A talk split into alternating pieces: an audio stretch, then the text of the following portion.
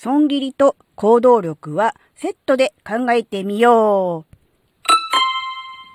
あずききなこがなんか喋るってよ。この番組は子供の頃から周りとの違いに違和感を持っていたあずきなが自分の生きづらさを解消するために日々考えていることをシェアする番組です。皆さんこんにちは。あずきなです。うーんとね、あずきなは何でも秋っぽくて、えー、すぐね、えー、手を出すんだけど、すぐにね、やめてしまうというね、飽き性な人です。それはもうね、子供の頃からそうでしたね。なので、やりたいやりたいって言ったはいいけど、すぐやめたってなっちゃう人ですね。だからあまり深く考えずに、すぐやりたいとかやってみたいとかっていう、そういう子でした。そしてそういう大人です。なので、あのね、あの、お友達がピアノを習っているからという理由で、やりたいやりたいとね、騒ぎまして、大人、大人じゃない、親にピアノをね、えー、買わせてしまい、ね、いざレッスンが始まった途端に嫌だと。やりたくないということでね、さっさとやめるという、そういう黒歴史がある、そういう人です。あの、その後ね、ピアノは、あの、物置になってしまってね、あの、本当にあの、申し訳ないんですが、今ね、あの、海外に、あの、行ってですね、第二の人生をね、謳歌していることと思います。あの、そういう意味ではね、旅立ってくれてよかったなと思ってるんですが、あずきなのように、何でも何でもやりたいやりたいと言って、すぐ始めるんだけど、さっさと飽きてしまってやめちゃうっていうのをね、良くないことだなって、うん、ダメだなってそんな自分を何とかしたいなって思ってる人結構いっぱいいると思うんですよ。うん。でも、これよく考えてみたら、なんだろうな、行動力行動力と、あとその後の損切り、うん、これが、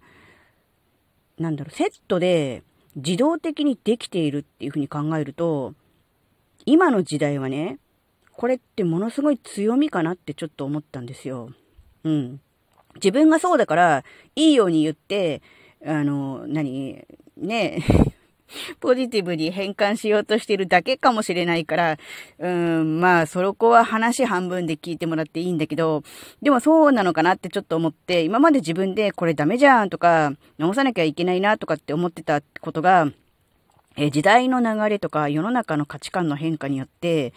なんだろうな、結構、そうでもない、そこまでひどいことじゃないっていうのもそうだし、なんなら強みじゃね？えみたいな、特技じゃない？みたいな、そんな感じもしてきて、うん。今の時代って本当にあの、流れが早いじゃないですか。うん、例えばこう、朝言って決められたことが夕方にはまた覆っちゃうって、まあ実際そんな短時間で覆ることもないんだろうけど、でも、ここ1、2年で今まで良しとされていた風潮とか世の中の流れがガラッと変わって、も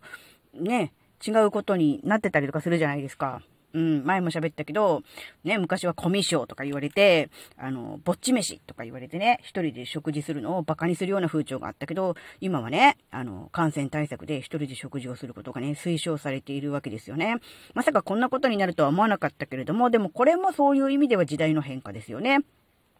だから今までダメだなとか良くないなって思われてたことが何かのきっかけでそれこそあの大富豪っていうトランプゲームあるじゃん。あれで急に一番強かった2が、何、弱くなるみたいな、なんかこうあるじゃん、逆転みたいなやつ。何がするとどうなんだっけか。ちょっと、ルールちょっと忘れたけど、あんな感じで突然そういうことになることもあるわけだから、で、それの一つがもしかすると、その秋っぽくて、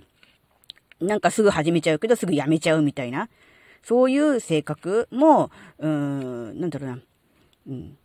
なかなかね、あの、損切りってできないらしいんですよ。あの、人って。あの、今までの、うん、費やしたお金とか時間とか、労力を考えると、なかなかスパッと切り捨てて、新しいことに、